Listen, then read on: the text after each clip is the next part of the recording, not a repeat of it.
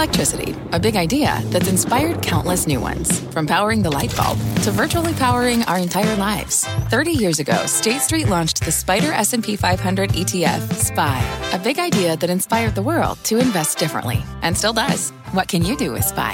Before investing, consider the fund's investment objectives, risks, charges, and expenses. Visit ssga.com for a prospectus containing this and other information. Read it carefully before investing. SPY is subject to risks similar to those of stocks. All ETFs are subject to risk, including possible loss of principal. Alps Distributors Inc. Distributor.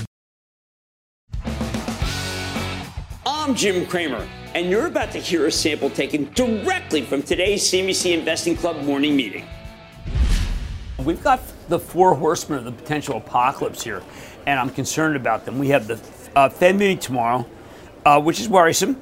We've got Apple, which is always uh, on everybody's radar screen because it's so big. We have the unemployment number, which may show the, uh, something involving accelerating wages that the Fed wouldn't want it, wouldn't want. And then we have the debt ceiling. And I think that this gauntlet is too hard to get through without some real bumps. Yeah, I mean, at least on the Fed, I think it's widely expected they'll get a quarter point raise. But a lot of questions come what happens after that? Do they pause? Some people think that they may start cutting later this year, which it might be a little entirely. bit too early for. talk about that tonight. Right, given where inflation is. I mean, jobs uh, Friday. I mean, the. Uh, it- it's always the interpretation is good news, good news, or is bad news, good news now. So a lot to uh, see there, especially with the unemployment rate. And then Apple, as you called out. Right. It, it, what I really want people to understand is that the debt ceiling lifted. There are a lot of things that, you know, Yellen just moved it up. Congress is, is out of session for two weeks. So we're saying June 1st There's just- now. there's just too much. There's not enough time. Yeah. Too much has to be done. So you get maybe you get an extension, but people have to remember what happened in 2011.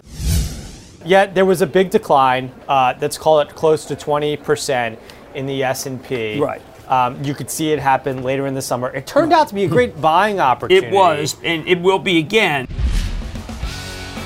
Start your day with my outlook on the daily market every morning at 10:20 a.m. Visit cnbc.com slash morning take to access all the benefits of being a CNBC Investing Club member.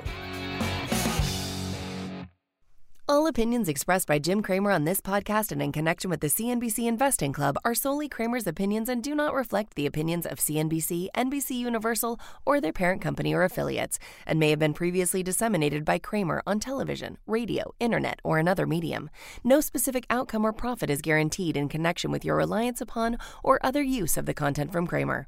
The opinions offered in connection with this podcast and the CNBC Investing Club are not an attempt to induce any particular trading behavior, investment, strategy. You should be aware of the risk of loss in following any strategy or investment discussed in the content from Cramer. To view the full CNBC Investing Club disclaimer, please visit cnbc.com forward slash investing club disclaimer. What's on the horizon for financial markets? At PGIM, it's a question that over 1,400 investment professionals relentlessly research in pursuit of your long term goals.